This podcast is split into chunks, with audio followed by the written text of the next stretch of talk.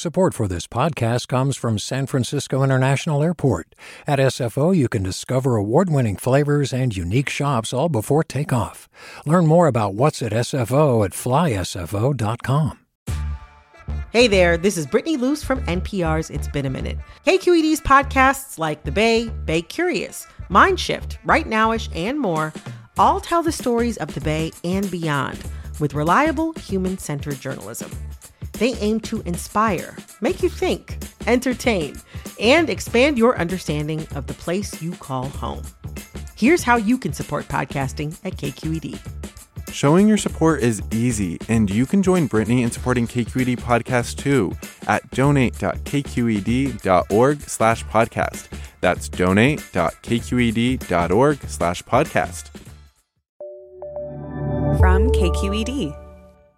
Hey, it's Erica. Quick announcement we're hiring an intern. This is a 16 hour a week paid opportunity that goes from January to June of next year. If you've got a passion for local news and podcasts, let's talk. Deadline to apply is November 17th. The link to the app is in our show notes. All right, here's the show.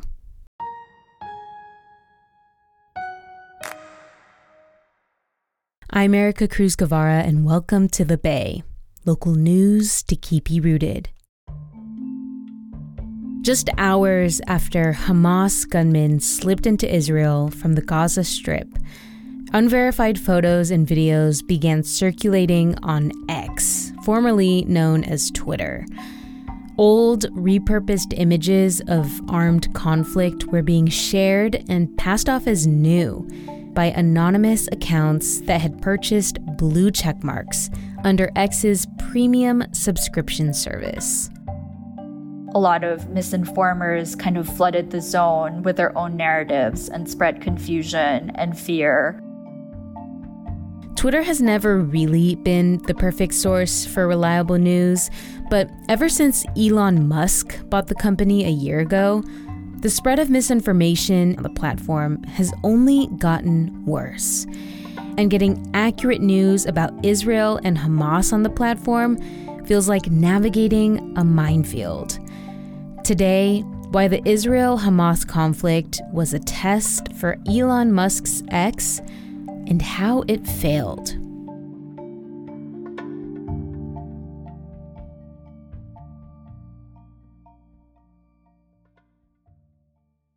It has been a mess on the platform. Davey Alba is a technology reporter for Bloomberg News. Beyond sort of the initial reports about the attack on Israel, there has been a steady drumbeat ever since of misinformation as Israel has turned its attention to Gaza. There's a video of supposedly pro Hamas supporters blocking off a highway in New York ahead of the so called Global Day of Jihad, which is when a former Hamas chief called for protests around the world. That was actually a street racer waving a Puerto Rican flag. There have been videos that sought to undermine the work of real journalists. For instance, a video circulating asserting that CNN staged footage of its news crew under attack in Israel and the audio was manipulated to serve that narrative. And there have been even just awful denials of the atrocities that are actually happening.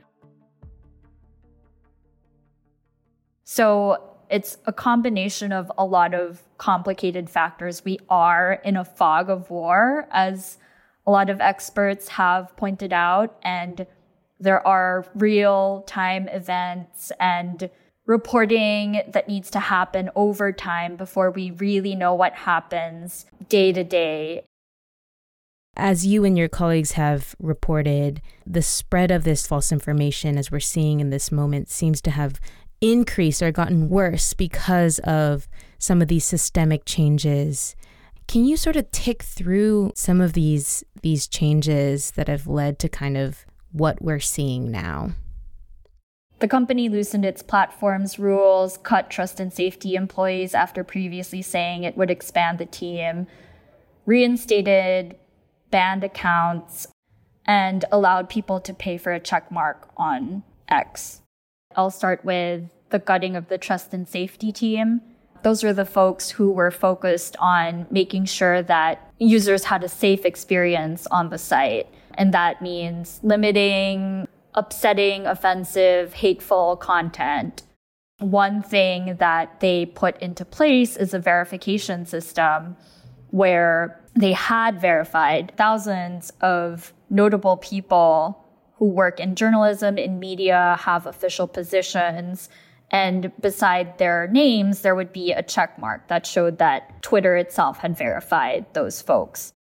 In place of that, anyone can buy a verified check mark, the blue check mark, as they call it.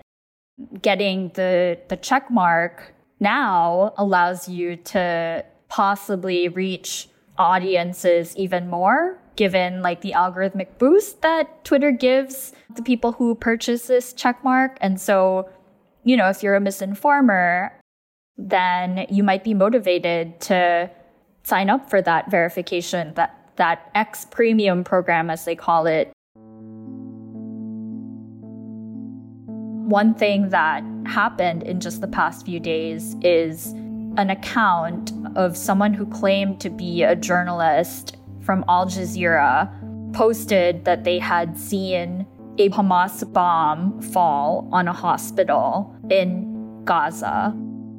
This account was verified with a check mark under the new system where anyone can buy a check mark for $8 a month. It took a while for people to point out that this person actually didn't work for Al Jazeera. Eventually, the account was suspended, but that's the sort of thing that is really dangerous um, when you just glance at the platform and you see all these markers that are supposed to make you trust things that you see on the site. And the reality is that you can't really trust anything on it right now. It sounds like a new kind of system that actually rewards misinformation and people who spread misinformation on the platform. But there's also Elon Musk himself, right? And his rhetoric, his attempt to sort of rebrand Twitter. How has his rhetoric also contributed to some of this stuff we're talking about? When Elon Musk finally stepped into the CEO role, there was a huge surge in hateful speech. Elon Musk has said that he wants Twitter slash X to be the haven for all free speech. A good sign as to whether there is free speech is is someone you don't like allowed to say something you don't like a lot of people who post on Twitter take that as, well, oh, now I can say anything. Anti Semitic tropes, racist slurs.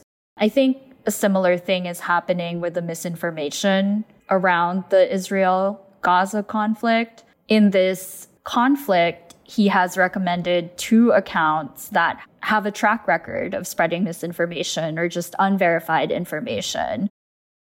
Where does that all sort of leave people who are still on this platform, I mean, myself included, who are, I mean, just people who are trying to figure out, like, in good faith, what the hell is going on in the world. Researchers I talked to in the space have told me that this is unfair and that enormous companies with years of experience and vast reach should be the ones to ensure that the people on their platforms are safe. And that is not what appears to be happening on a basic level. One feature that I will highlight under Elon Musk's Twitter is Community Notes. Community Notes is a crowdsourced feature where people who are part of the program write notes that add context to any post that's on the site that may contain misinformation or may be misleading to people. And then people vote on those notes that appear. And if you get enough votes, it gets displayed on the site. That is a thing that replaced some of Twitter's own decision making on misinformation that's been going around on the site. The problem with this whole system is that Twitter has basically pushed off the responsibility of keeping everyone on the platform safe onto the users.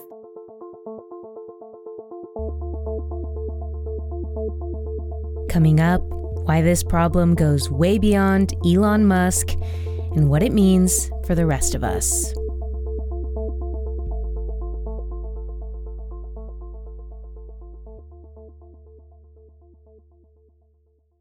Do you love learning about the San Francisco Bay Area? Its history, its people, its unique blend of cultures?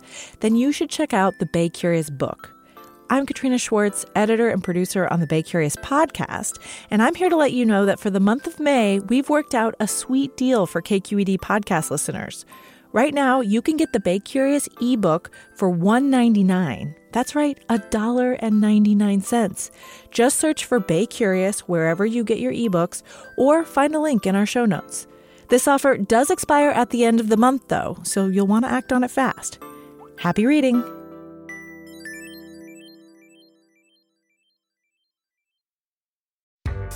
Hi there, I'm Rand Fattah from Throughline.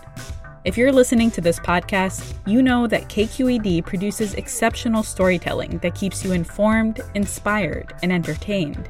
Their podcasts cover issues from your neighborhood to the entire country and everything in between. Support this work today. You can help us continue to bring quality podcasts to your ears. Just head to donate.kqed.org slash podcast. That's donate.kqed.org slash podcast. Is X unique, or is this something that we should be worried about on a larger scale, like social media platforms becoming like worse and worse places to find facts about breaking news? I think that there was always a risk for people to be using social media as their main way of getting their news. The platforms have shown themselves to be unreliable on this front.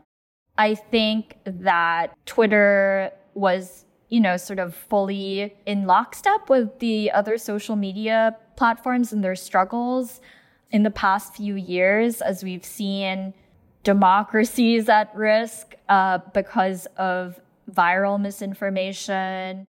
But I think we are also transitioning into a new era the companies seem to think that even with all the moderation, they still get criticized heavily for their moves. And so, you know, our reporting has found that there's been a move away writ large from humans looking at the content and making judgment calls and moderating to more automated systems. Maybe the platforms feel like they can't really win It has also been a difficult economic year with lots of layoffs across all of the Silicon Valley companies. This, you know, sort of content moderation doesn't sort of add to investor value. There's also more broadly a trend by governments, including our own government, making the case that these platforms should not engage in censorship. This is usually coming from Republican lawmakers. You know, in Congress, there's um, all sorts of subpoenas and groups that have called on there to be less coordination between local governments and some of these platforms around election posts, things like that. There's a lot of pushback on even the idea of misinformation, which has become so politicized. And we're sort of entering a scary new era with Twitter taking the charge into rolling everything back. How would you maybe explain to someone like why it still matters what Elon Musk decides to do with this company. Because, I mean, I guess you could argue that no one has to be on Twitter or X, but why does it still matter? I think it matters because the reach of the posts is still enormous. And from my past reporting on this misinformation beat, you can see that the problem is really a cross platform one. Whether something starts on X and then spreads to Facebook or on conservative talk radio, these posts that carry false information are designed to elicit a specific reaction from people outrage, ideas of violence, and we're already starting to see the consequences of some of these things. Thousands of people packing a mosque in Bridgeview to mourn the death of a six year old Palestinian American boy allegedly murdered because of his Muslim faith. That boy's name is Wadea Al Fayoume. He and his mother were attacked in their plane. There was a six year old boy who was killed after the landlord of the building he lived in had spent hours listening to news on the radio about Israel and Gaza. And I think there's a risk of more tragedies like that.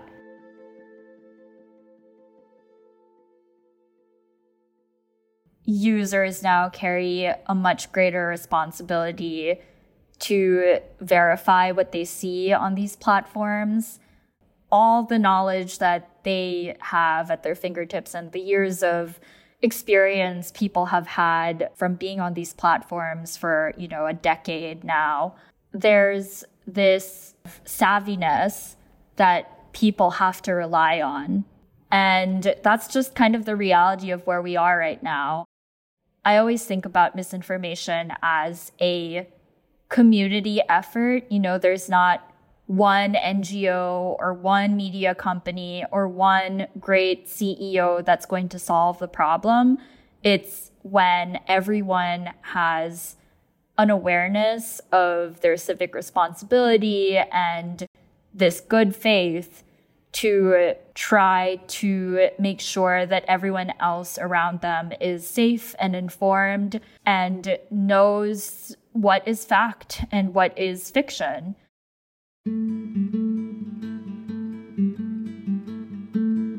Well, Davey, thank you so much for sharing your reporting with us. I really appreciate it. Thanks for having me. That was Davey Alba, a technology reporter for Bloomberg News. We'll leave you a link to Davey's reporting on this story in our show notes. This conversation with Davey was cut down by producer Maria Esquinca. It was scored by senior editor Alan Montecillo, with music courtesy of the Audio Network. Additional production support from me. The Bay is a production of member supported KQED in San Francisco. I'm Erica Cruz Guevara. Thanks for listening. Talk to you next time.